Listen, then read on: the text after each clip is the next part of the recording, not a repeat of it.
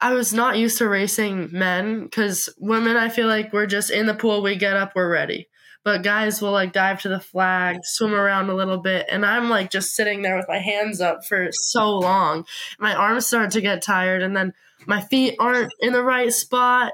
And then they said, Take your marks. My foot just went straight down. It was so annoying. Welcome to Social Kick. I'm Brian Lundquist. We got the full crew Dr. John Mullen, Luke Paddington, and Katharine Berkoff. What's going on, Katharine? How are you? Hey. Oh, nothing much. Just chilling. What's been going on this weekend? Sounds like you've had some social uh, funtivities. Yeah, I was at a wedding last night, so I kind of lost my voice naturally. But yeah, so I'm I feel I'm fine though. Yeah, it was fun though. It's a good time. How did you lose your voice? Is, is it like in saying no, protesting, or partying? Explain. Yeah, I was protesting the wedding. Yeah, stop. then when listen though, so you know, really loud and a lot. I, I figured. Yeah. Did you get in there and catch the garter belt or whatever the bouquet? No, I dodged it like a dodgeball. I was like ducking. wait, wait, hold on. Were you actually in the crowd? Did you get out there? Uh, yeah, we were it was a pretty small wedding um but they had a band and it was like really it was just kind of fun and small and everyone was dancing. It was a good time. The strap is so loose on me i don't have the raccoon eyes after swimming when i'm finished. And look at me i'm wearing them right now and i hardly know they're on. They last so long. I've had them on now these are three years old. I've worn these a lot in sun and in chlorine, and nothing's changed about them. And I'm so it's not fogged up. If I wore regular goggles that was three years old, this would be fogged up right now talking to you. So you can support Social Kick directly by picking up a pair of Magic 5 goggles using our affiliate link. Go to themagic5.com slash social kick. Well, what's going on right now? What's uh how's training going? What you up to? It's uh kind of an interesting time for uh well you're entering your uh, last season and you've decided to still uh, race for the team this year. Is that right? Yeah. Yeah. This nice. is my fifth year. Cool. Uh, how's that going? Tell us about like the decision behind that um, to to take the fifth year. Um, really, there was no like it. W- there was no second thought. As soon as I heard fifth year was an option, I that was what I wanted to do. Um, I think college swimming is so fun, and I really love my team. So I might as well just keep working with something that really works for me. And I do want to swim professionally after college for a while. I don't know how long because I still have a lot of juice left there, I guess. But um yeah, I think really there was no second thought. I just knew for a fact fifth year was what I wanted to do.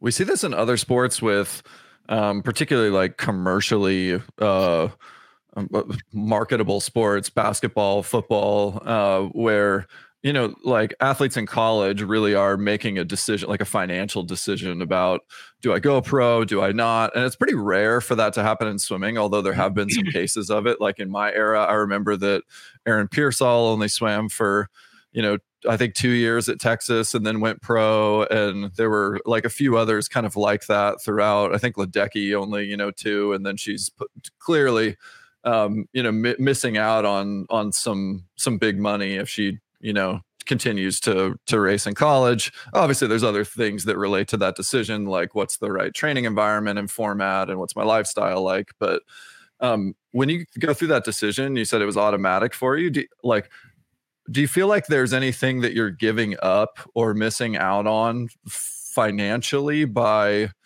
you know going the college slash nil route uh, for the next year and like putting off being like true pro? Yeah i do. Um although since i i wasn't like a world record holder in high school so i think it would just be harder for me to make as much as some of them you know so I'm not missing out on quite as much as someone like that was really crazy fast in high school. But I do think I am missing some opportunities. But I want to swim for a long time after college and so I feel no rush to get started and I I part of me worries about the transition from college swimming to pro swimming. So I just want to be like really careful about that. And um yeah, I mean, I'm not ready to give up college swimming yet.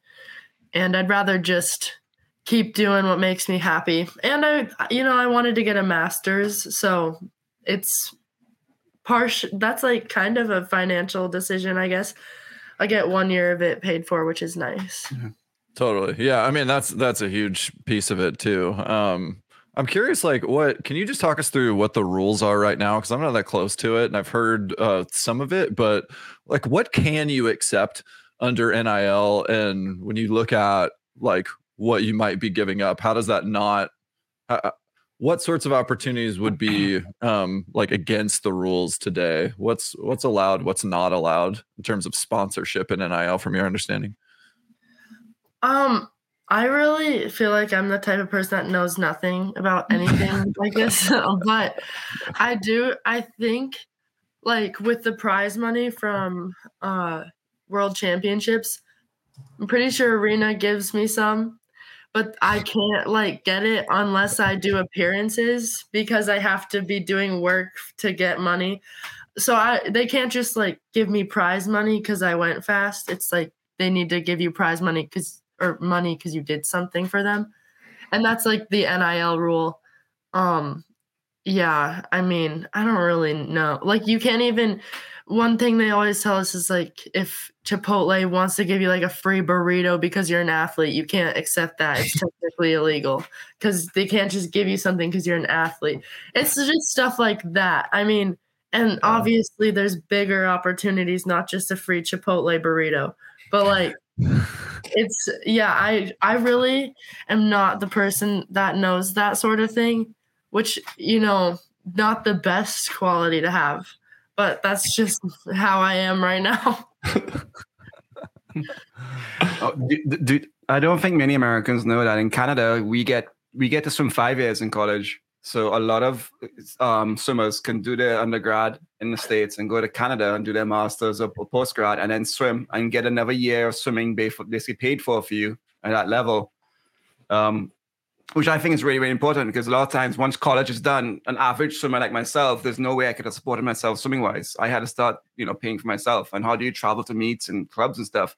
So, uh, so five years of college swimming helps prolong that career, and after that, it's really hard to sustain yourself a, a year or two later. You know, um, so it's, it's, a good point. I do. I wish more Americans knew they can go to Canada and do a master's degree that's really cheap and some extra year. Yeah, that's really cool. I actually had no idea about that either. Yeah. That's fun though. Good. It's it's fun, and you know, and Canadian swimming is not that bad, guys. So okay. yeah, whatever you say. Go Redbirds, right? Go Redbirds. What do you mean? so, Katharine, we hear a lot about the NC State men's team, and you know, God, they do the diamonds on the chest, do all these different things.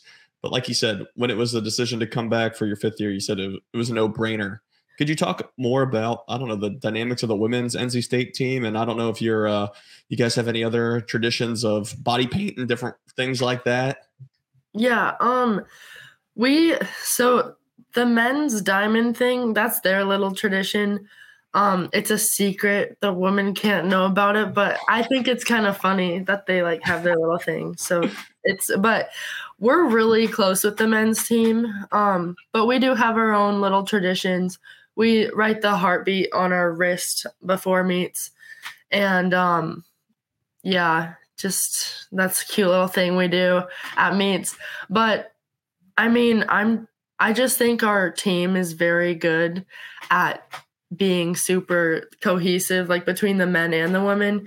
And then the women just get along really well. I just think we have a great thing going for our team dynamic right now. I really like especially where we're at right now in this year so it makes me excited to see what everyone can accomplish. And I think since we did graduate a good bit of studs last year, big helpful points, um, it's gonna help force people to step up. So I think that'll be fun to see new people improving. Mm-hmm. And I just think getting that opportunity to show yourself on those relays kind of gives people the chance to do something special that they wouldn't have if they didn't get that opportunity. Uh, uh, it, it reminds me of a question I want to ask you. You, you you had a damn good NCs. I was, um, but you still got three runners up. I'm sure you weren't fully happy with what's going on. Is that part of your fire to come back? Like, listen, uh, I saw you on the, I saw you on the podium, and I saw like you're like you know what, I should be there, not here. Is that how you felt? Yeah, I mean, uh, I like. I think I just put too much pressure on myself. So, especially winning the hundred back two years in a row, yeah. like just the thought of not winning was horrible to me. And i knew i would either be like extremely happy or devastated which is totally ridiculous. But um and now i realize that and i think it was a really good thing for me to not win. I think mm. it helped motivate me going into long course because i was so done with short course at that point. I was ready to move on and you know we thought we did have a pretty good chance in that 200 medley if everyone was on and so we were really excited that first day, and it was kind of hard when we didn't get it because obviously we're not shooting for second. So yeah, getting three runner ups was kind of tough.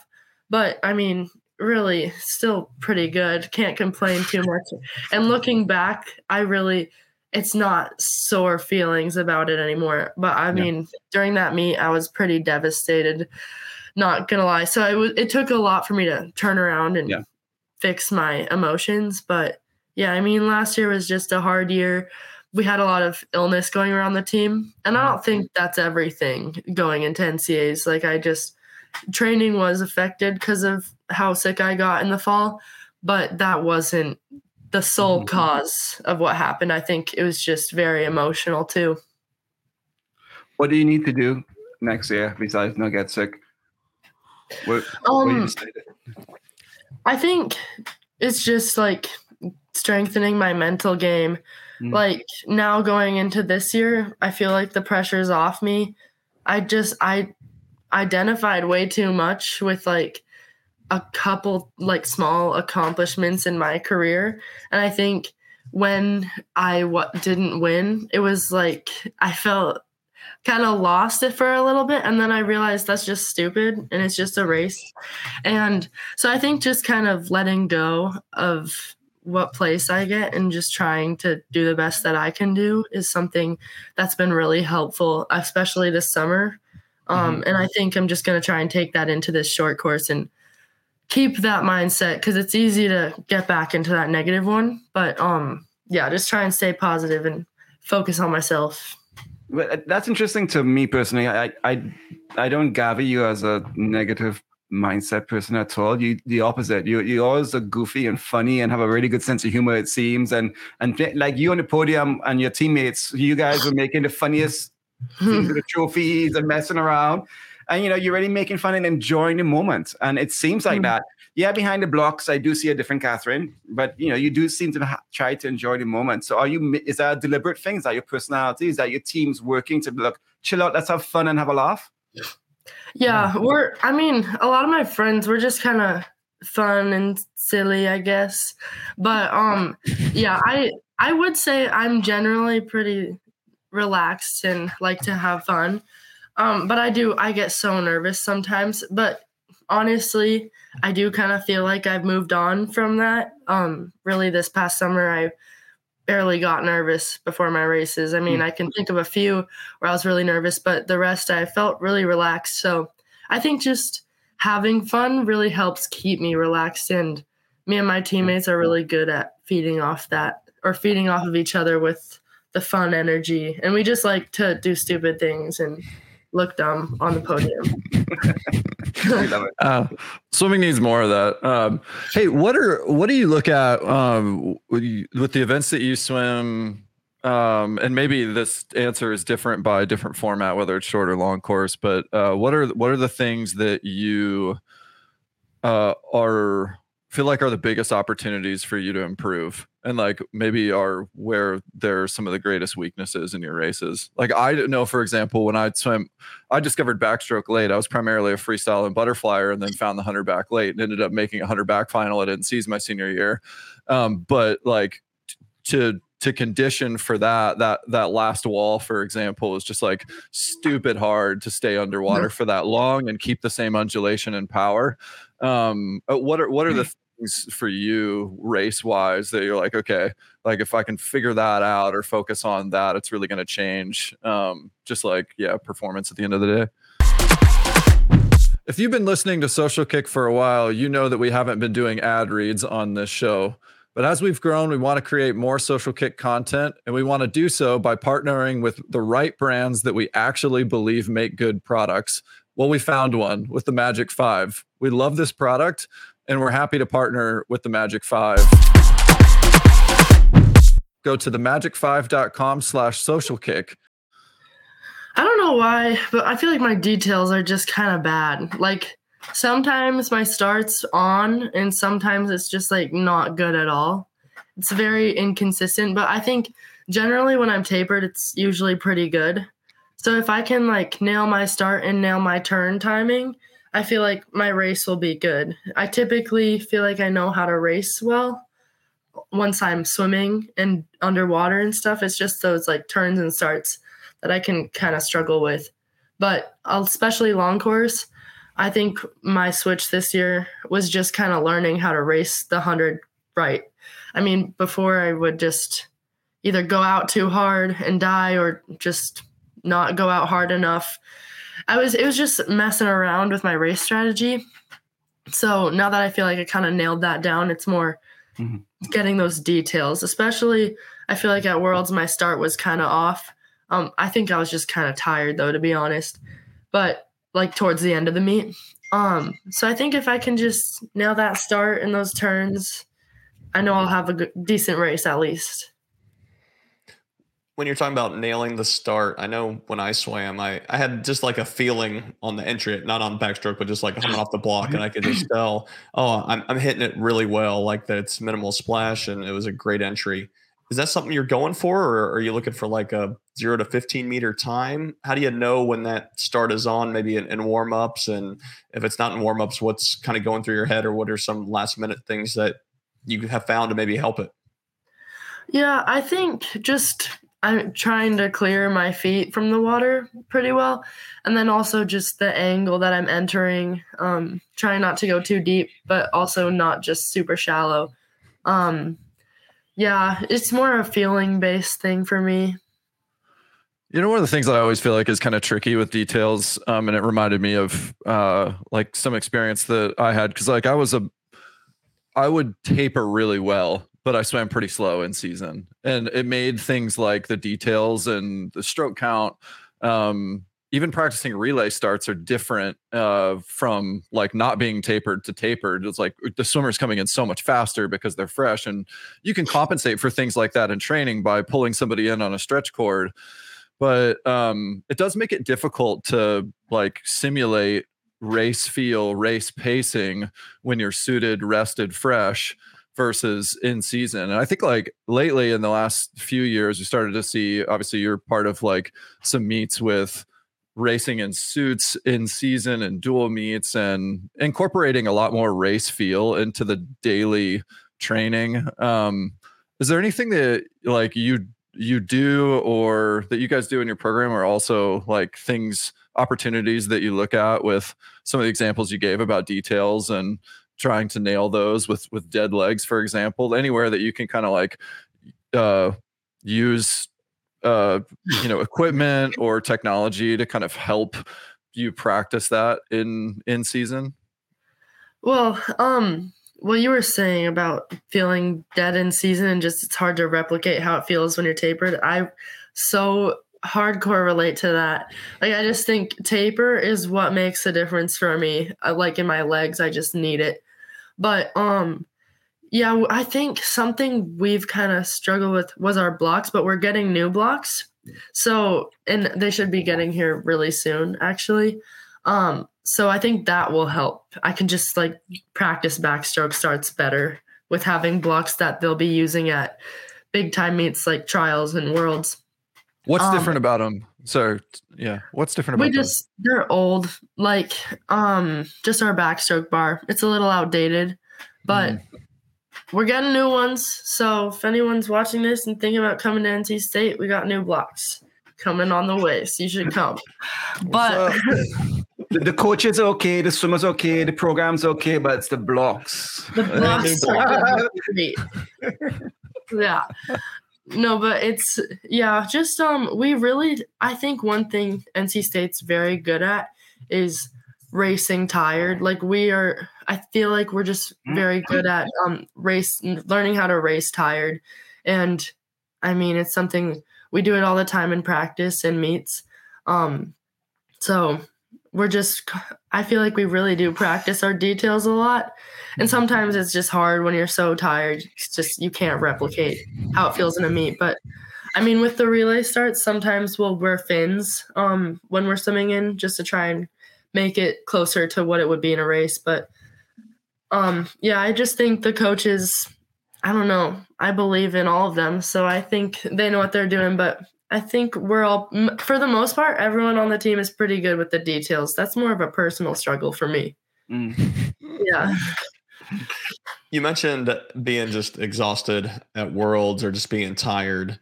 Um, was that just the length of the, the meet, you think, or just the, the length of the season kind of catching up to you? I know there was some chatter online about, like, God, why do we have semis of the 200s at this Mhm. meet. Like, come on, And like it's pretty much like so much. And I know you weren't doing the 200s, but it just stretches that meet out so long, right? And it's such an emo- emotional roller coaster. Um, maybe what are your thoughts on maybe why you were feeling that way? Yeah, I think um I don't know. I training short course, like the way I train short course is just very different from long course and I think the way we train short course for probably most college teams is just so built to do 14 races. Like you're racing so much at NCAA, so you have to be ready to last a really long time in a meet. But um for something like Worlds, it's not quite the same. So I do think I just I might fatigue a little more long course towards the end of the meet, and I don't think that's like super common for me long course. I think just this year for some reason after the hundred back I got really tired, and sometimes you can't really explain why it happens, but um yeah, I don't know something. I saw flip switched after, and I okay actually I think I know it. I think it now I'm working. mm, The cogs are turning, but I think what happened is I put so much time and like emotion and energy into the hundred back that like once it's over, whether I want to or not, like I'm kind of checking out. My body's like, "You're done. You did it." So by the time that fifty back happened, I was like, "Oh well." The main course is done. Like I'm good now. I can just chill. But wasn't the case. Wasn't ready to chill. So is the 50 back not a real event? What are you trying to say here? I wish if it was at the Olympics, I think I would care a lot more about it. But I think the way I think about it helps it for me because I just put no pressure on it. Since it's you don't have to think. As long as you nail your details, you're good. And if my details aren't there, it's just it's gonna be harder. And that's just kind of how it was. So I was like, well, just gonna try and have a good time. I, I, got a question about some pressure you may face at Worlds. Um, so when we swam and we made a finals, we got to choose our walkout song, and there was some pressure in that, right? Because everybody has to hear your walkout song. Well, But- to be clear, when Luke swam, he got to do that. when I And, and wait, you had to be like the top seed. So did you ever get to pick your song? I'm in Canada. Oh, okay. This is all hypothetical. yeah. Let me get to my story. um, so, uh, uh, talk to me. Now you have a video wall behind the blocks where you see yourself as you walk on. You see yourself doing your pose. Talk us through that.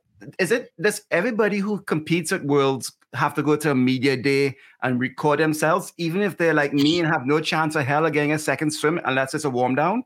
And what how do you decide what you're gonna do and where it's gonna play? Talk us through that whole process of recording yourself for that video wall and the pressure you must be under or not.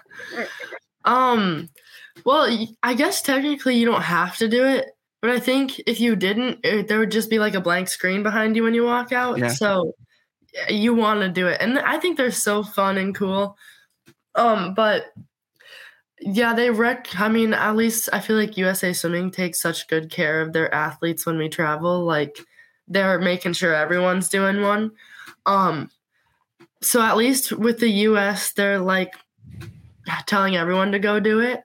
Um, even if you feel like you don't have a chance. But yeah, I mean, for me, I just I mean, I have a fake tooth. I feel like that's pretty well known at this point. Um, so yeah, right there. How did you get there? Talk us about this. How did I lose my tooth? The whole world saw this, like international TV. You're walking out and you see yourself, and you're like, "Yeah, and that's me." Talk yeah. about um, I just think it's funny. Like. It's funny. yeah, I don't know what else I would do for a walkout video. Like, I'm not the type of person that can really take that super seriously.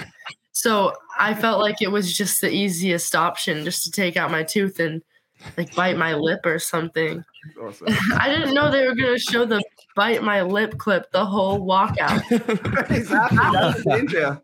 Yeah, that was definitely the least flattering part of the video, and they really liked it. So that was a surprise, but I thought it was pretty funny. And everyone told me they loved it, so I'll do it again. I'll do it next year, the year after. I don't care. Hey, what are the what are the what what's what are the rules? Um, what are the no rules? What do they tell you you can't do? Uh, you basically just have to. They have like this camera set up, and they have a little X. It's like school pictures. They're like stand on the X, and but then they're like you can do whatever you want. Just stay there and look at the camera. And they like really want to make sure you're looking at that camera. Because even when I was looking at it, they were telling me to look at it. So I was like, okay, well, but yeah, I mean, it's you can really do whatever you want. I guess maybe don't like do anything offensive, but yeah, I guess they didn't think my tooth was offensive, so that's good. What would you do, Brian? Uh, I don't know. I just feel like you got to give some sort of flex, maybe, or War Yeah. Eagle. for you? actually, I well, I did a similar thing for my ski pass this year. I think my ski pass, truthfully, looked pretty well. It's the same same idea, but I think I was just doing some like kind of weird, funny face on the ski pass. But that's the only example that I have because we didn't do the crazy video for walkouts um, which I think is a cool evolution to how we introduce people in swimming now. But I mean, Katharine, what else? Um, what else do you think like could take an event like the Swimming World Championships to the next level? Um, I think I thought last year how they did the walkouts was a little more cool, like more uh fan oriented. I like when they turn all the lights off and like have these like cool disco lights going and they got the music and I, I feel it almost I was telling I don't remember who I was talking to, but I said it feels kind of like you're in like a video game and we're a bunch of video game characters being introduced for like a race and it's like Mm. choose your racer type vibe. So i really like that they do that one person at a time like with the intense walkout music. Um yeah so i really i think they do a great job with that. Maybe you know more lasers more smoke i don't know make us come out from the ground like they do at olympic trials yeah that could be cool I mean, more lasers is better for everything, right? i always say add some more lasers Going back to the 90s, I had a massive beatbox, like, and I used to walk out this big thing, and, walk out, and, this- and it was a theme track to Mortal Kombat. And in soccer, they walk out holding a kid's hand, which is really nice as well. So you walk out of a kid's hand on soccer and go and go and, and like give them that experience. You know, I think that'd be nice as well. I really like that too. That sounds nice to it's grounding, you know, to have Yeah. a kid next to you. They're like they don't know what's going on. This is Yeah, just so relaxing now. yeah.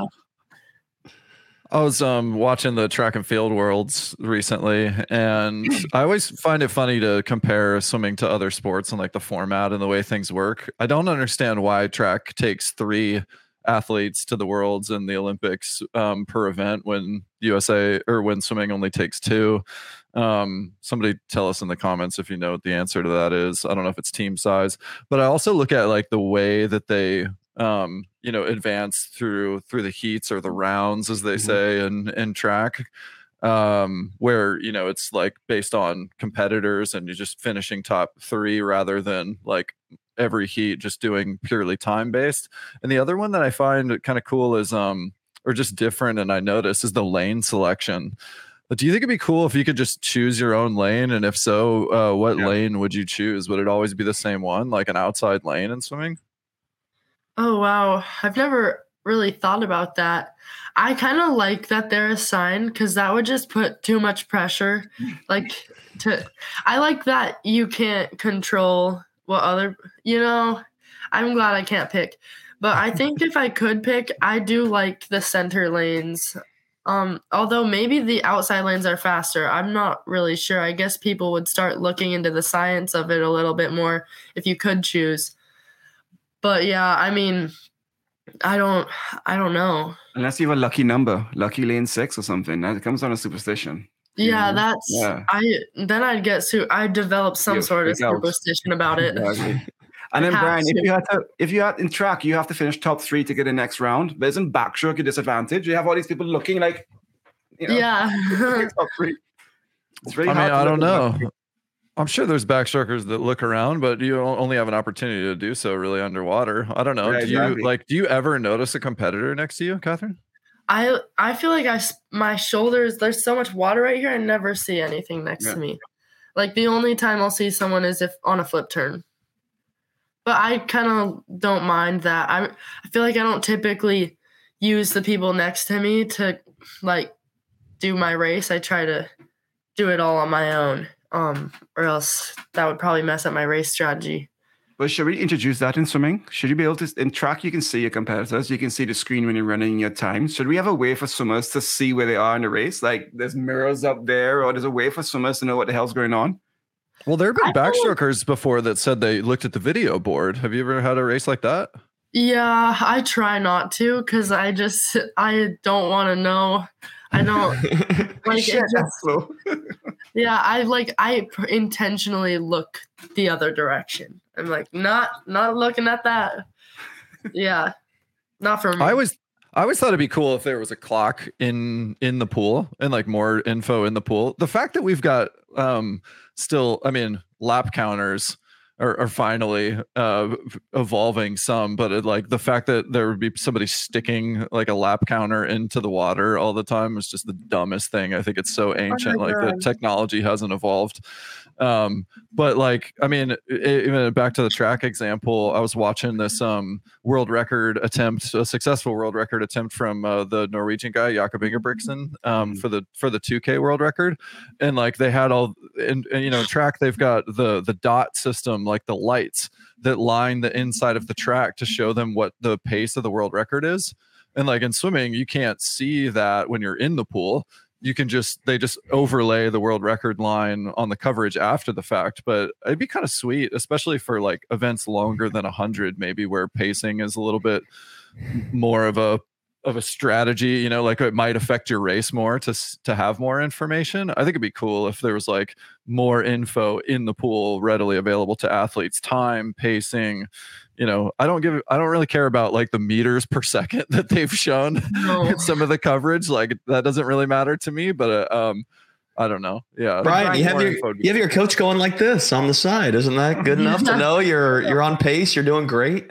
Oh yeah, Katharine. What do we think about the headsets? Like a coach in the headset, and uh, like during a race. Please tell me you hate it. Yeah, I mean, I actually see. I think all of these. I don't see why it's not allowed. I feel like if it would help someone, why wouldn't you try to make something faster? It just doesn't really make sense to me. But I personally don't think I'd use any of these things, um, especially the headset thing. You know, I think Braden would love that during practice, and he'd love it during a race too. Because I think, like a lot of the time when I'm racing, Braden's just like so upset with my turn details and starts. He's like, ah, especially at short or world champ trials, prelims, hundred backstroke. I could not swim straight to save my life. I don't know what was going on. That ceiling was really disorienting to me. But yeah, so I think Braden would love to tell me what to do when I'm racing, and it probably would help. But I, I don't know. All right, Hundred back at Worlds. You have your headset on. What's Braden telling you? He's telling me to speed up into my turn, and um, yeah, that's pretty much it. Just not let my tempo slow down into that turn, and not lift my head into it either. Not push off deep. It's lots of things. I had a coach who I could just turn to the side and I just see him standing there. And if he just stood there and he had this symbol, I'm not going to explain what the symbol meant. He just stood there and looked at me. I was like, oh my God, I'm, I failed you tremendously. it meant something. Is there a symbol that he gives you? And, you know, is he just go like this? no, not really. No. I I feel like I spend my vision's not great. So I spend a lot of my time like just trying to squint and see what my time is and where I finished in the heat. So I'm like not really looking for Braden until my race is done. And I think he knows that. But yeah, I mean, not really. I feel like we're pretty I usually know if I do something wrong and he knows that I know, so it, it's fine. We'll just talk about it after. Have you ever had that be a source of conflict after a race where where a coach, not specifically Braden, but where a coach was, um, you know, like had given you ex- explicit instructions to do something and like it didn't turn out that way, or like you know there was just some like I tried and I don't know, you got into an argument. Oh yeah, I'm sure. I mean, it's really hard for me to do things right sometimes. Like, I don't know why. I I know what I need to do, but just the time I just can struggle with that timing. But um yeah, I mean, I can't think of a direct example, but I'm sure throughout my whole career it's happened. Sidebar: What would be the worst thing to happen to you in a race? Losing your goggles or missing the wall entirely on a turn? Oh god, they're both so bad. But I almost think the wall would be worse because with your goggles off, you can still maybe do pretty well. But missing a turn, that's like a few seconds. Have you But the ever had race that is a happen? mile. Oh god, yeah. um no, I haven't. Well, you know, I've had it happen a little bit. Um but nothing uh traumatizing. you know, I've been next to people who have done it and that's like oh, I remember just like seeing it and like my heart dropping for that person. I'm like, "Oh, that sucks." But you know, it's um yeah, it's bad when it happens, but it hasn't. I mean, it hasn't happened to me in a devastating way since I was probably really young. Uh, What advice do you can can you give to keep straight in a long course hundred back, not hitting the ropes? What what, what do you do? I don't know, cause I think I struggle. I don't know a lot of people that struggle like I do to swim straight. I'm wondering if it's my vision, like genuinely, I don't know what's up, but something that helps me is not thinking about it. I think sometimes I just think about it too much, and then I like do a ping pong. But yeah, I mean, just kind of going mindless. I definitely I don't know how I do long course outside these days. Um so I haven't I've, I'd probably just have to get on a lane line if I were to do that, but yeah, I don't know. Just trying not thinking about it. All right, I have one more variable. We had the goggles, the turn. How about the wedge moving or your foot slipping on the wall? Yeah, that's probably right there with the um with the turn. That actually happened at Worlds um in the prelims mixed medley. I for some reason I don't know. Oh, I know what it was. The all the I was not used to racing men cuz women I feel like we're just in the pool, we get up, we're ready.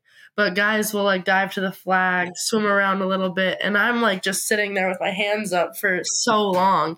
My arms start to get tired and then my feet aren't in the right spot. And then they said, take your marks. My foot just went straight down. It was so annoying. But I mean, so I had to work extra hard that first 50, but I really, it, I don't think it affected my time like too dramatically, but it made the race way harder than I expected it. so yeah, I know that one's really bad. I definitely goggles is the best of those three. funny observation to um that men take longer and just have more prep more of like a a show to put on like to get Yeah. ready to do a start uh why do you think that is you think it's dudes I- just gotta flex Yeah, I really I think guys just like to get in each other's heads more. I but I mean there are definitely girls out there that want to do it too. So I'm like now that the secret's out, maybe girls are going to start doing this, so I got to just take my time too. But yeah, I mean I definitely that was kind of a lesson learned. I I need to slow my process down cuz I don't want to be the first one ready and then waiting forever. Um cuz I don't know, I something I just like to be ready really fast. But yeah, I mean, you can see it at women's versus men's NCAAs too. I'm sure you guys notice this, but it's very different watching the meets. Like women's NCAAs, everyone's like very chill and not being too obnoxious, but men's NCAAs, everyone's smacking themselves. They got chains and they're like, it's just ridiculous. So, what's going to be your strategy if you're in another mixed medley? Is it just get in the water a little little later, or just uh, you know waste some time before you grab the grab the bar? What do you think is going to be uh, the better strategy? All of that, like they, it took so long. Like I'm just gonna have to do everything. I'm gonna have to jump in slow. I'm not gonna swim to the flags. That would like spike my cortisol. I would get real stressed doing that. I just something about that doesn't sit right for me personally. But yeah, I'm going to have to take it slower next time. That is for sure. So back to the men's NCs. Um, what is the most ridiculous thing you think you you've seen watching men's men's races? Like it, whether it's a backstroke entry or them doing something silly behind the block. And then what do you think is something that the guys think is silly that the women do? Oh, I like this is such an easy answer for me actually. Um I remember 2022 NCAAs um when Kacper, my teammate, won. Like uh it was just the best reaction. I mean, if I if he wasn't on my team, I probably would be like, "Who is this guy?"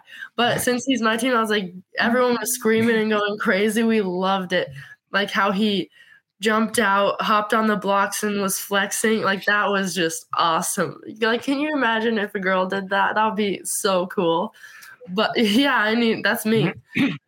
that's me, regardless of my finish. I'm gonna do that this year. But um, yeah, yeah. Um, but you know, it. So that was probably the most ridiculous thing I've seen, and his walkout. Like he just sat there and was like leaning back. Everyone else was ready, and it was just he looked like it, you just knew he was gonna win from the start. So it was really cool to watch that. And I know that what the guys like just talking to my teammates, that like we all poke fun at each other for what we do before our races and we'll talk about Kacper's like ridiculous finish and celebration and everyone loved it. But like the women, everyone's just like that's it. Like a little thumbs up and then nothing else. So that's like probably the most ridiculous thing that women do too. I feel like we're just maybe need to flare it up a bit. I always appreciate it when I always appreciate it when there's a woman who hops on the lane rope and gives a flex. Yeah, you, you, just don't see it that often. I, I had that um, experience too because people hated my teammate Cesar Cielo. Everybody hated his his post race celebrations because they were over the top. But when it's your teammate who's you know winning races, you don't react to it like I liked it. But uh, that's for me in general too. Like in sports in general, I've never liked a a quiet champion. Like I want somebody who's going to celebrate it.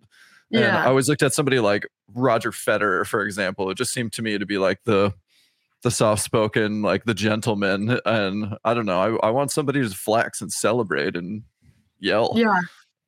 Yeah, I mean, as long like I'm just gonna root for someone if I like them as a person, you know? And I'd say I like majority of I like I I don't know, I like everyone. But you know, so when I see like someone that I like really love like reacting in a crazy way, I'm like it just fires me up. So yeah, I mean, those reactions are just the best.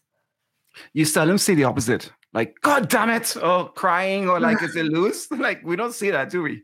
Like, No. You don't touch the don't- wall and go, oh, that would be so bad. That would it'd be be good.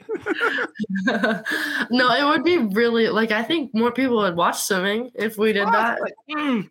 Yeah, we just I know, speak- needs to agree to put on a show. Yeah, I mean on the on the tennis uh, comparison, especially right. with the U.S. Open going on right now, like people people get angry and they smash a racket. Yeah, you don't see that in swimming where somebody just like rips a cap in half and then stands yeah. That that's pretty funny though. Yeah, I mean, I can't imagine anyone I know doing that. I wish though that there was like a a way I, I always like the conflict between tennis players and the chair umpire when there's uh like a call that they don't agree with and they come and argue it and then usually it's like you know it, it ends up being clipped in some sort of meme maybe um I wish I wish that swimming could have that for for protests like we've had uh, especially in the last year um you know a lot of a lot of uh, what do you controversy around rules and a lot of things being called. This past year it was the the back to breast turn um and and we've had like dolphin kicking and breaststroke and stuff like that where it just gets called a lot but i'd love it if somebody got called and then you could just protest it or you know just have that conflict uh, in the moment on deck. That'd be way better yeah. for the sport i think. Uh-huh for sure yeah, just like mic them up as the coaches go up and try to argue it. That would be awesome just to kind of, I don't know, like in baseball. hear how they're saying it. Yeah, exactly. I mean, yeah. think about baseball, like you said, like you have umpire or uh, umpires and managers like going out and arguing and yelling in their face and throwing bases. Imagine if like Durden or Braden or someone like right after someone got DQ just ran over to the official and just started screaming at him right in their face. Yeah. I mean, I'm I sure, would watch that for sure. It'd yeah. be way better for the sport. I would love to watch that. Uh-huh. If they wanted more people to watch, you know, that would definitely work. Is it because it's a? I guess tennis is a country club sport too. I was gonna say, is it because it's like a country club sport? Like you said, everyone's a gentleman. Oh, I love all my competitors. I respect everyone here. Is it just the sport's too much like that? Yeah, I don't know. It's kind of weird. I think so.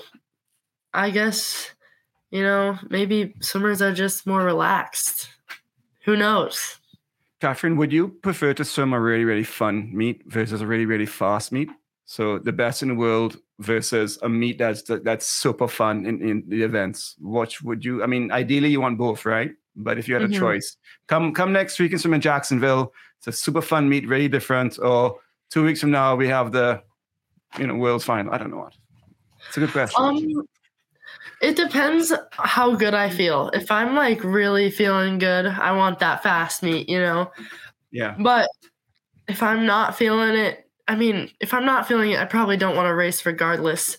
But um yeah, I mean, it is so fun to feel good and then just feel like you're dominating, you know? You're just like on fire.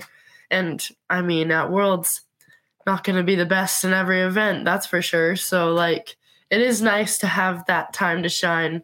And I mean, I think that's kind of something I benefited from growing up in Montana. There's just not a lot of, it's just not nearly as mm-hmm. competitive as, as other regions. So I felt mm-hmm. like I really did get a lot of time to shine there.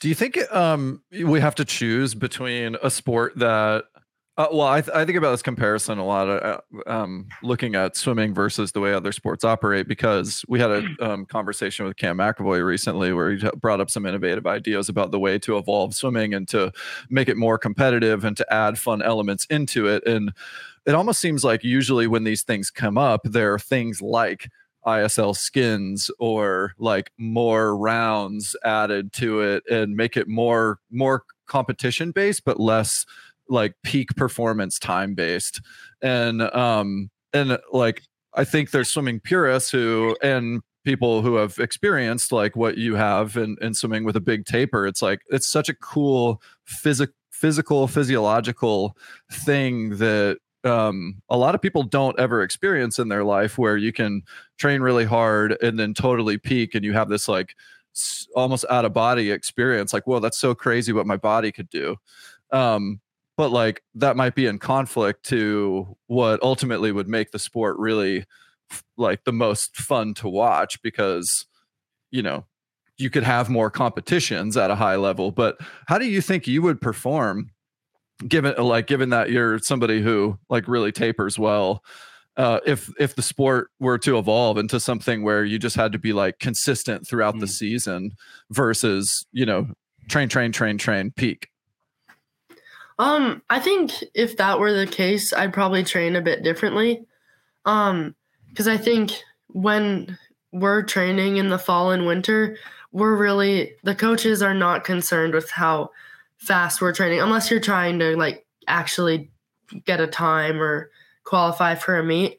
But otherwise, they're just more concerned that you're gonna prepare yourself best for the end of the season. So I think if we did more meets like that throughout the season, I probably would just train a little less. Um, so I wouldn't be so broken down at those points. But I do think um, if I I think I would really like something like that. Um, maybe a mix of that sort of thing and tapering. And you know, I don't necessarily care if I were to feel good in something like that because we've done things like that before at the tier meets, um, the shootout 50s, and I thought that was so much fun. Um, and it doesn't really, it's not like it's super measurable and like it doesn't really matter that much who wins. So it's more just a for fun thing. So I don't really care if I feel good. So I think they should incorporate that more into meets. Um, I mean, obviously, it's hard when you're trying to get race practice and like practice Mhm. exactly what's going to happen at the Olympics to just fit in more of those sorts of competitions. But I feel like in off years, they might as well just have a little more fun with what they're doing at meets. Talking about Paris, we're in the Olympic year. What's what's your plan for the next year? Are you are you gonna be same as usual? Yards, yards, yards. US Open or two long course, peak in March, then go back down again and peak for trials. Anything different? And are you practicing French every day? Yes, all of the above. Um, but well, I think um, I really think our coaches learn so much every year. I mean, every coach does. Um, but I think I'm gonna focus really heavily on long course this year, um, especially just going into trials. That's me and Braden have talked a lot. That's the focus of the year for sure. We've been already been doing a lot of long course this year, Mhm. and um, we will continue to throughout the season. But I told Braden too. I I still care about NCAAs. This is my last one, and I want to do the best that I can and help the team the best I can, and just leave on a really good note. So um, yeah, really, kind of business as usual. Just mm-hmm. more long course focus and make sure that really the main focus is Olympics and Olympic trials. for sure. All right, we got a few rapid fire questions, and then we'll let you go, Katharine. All right. What's the hardest race in swimming? I think the 4 IM Olympic gold or world record? world record. Do you pee in the pool? A lot. This is the best underwater kicker of all time. Oh my god. I don't know. I there are so many people that are so good that I can think of. I mean, everyone talks about Caeleb Dressel's. I think Gretchen's amazing underwater. Um I don't know. There are so many good people at, at underwaters. I just the list goes on. What's an event that you never get to race because you have other priorities that are kind of the the best events for you? What's what's an event that you would love to do if you had the opportunity but you just don't get a chance to? Um, probably the 200 free. I actually really like that race, and I haven't swam it in a meet for years. But I really, I think I could have a good one if I gave it a go. A two free hundred back double would be a brutal. Definitely not one I'm gonna do ever. What's the best nickname anyone's ever had in swimming? Mm, oh, I don't know. I can't even really think of any at this point in time. What should yours be? Uh, you know, my Twitter handle is cat poop, so some people call me that. yeah, I've got a few. I've got a few I nicknames. didn't So know that.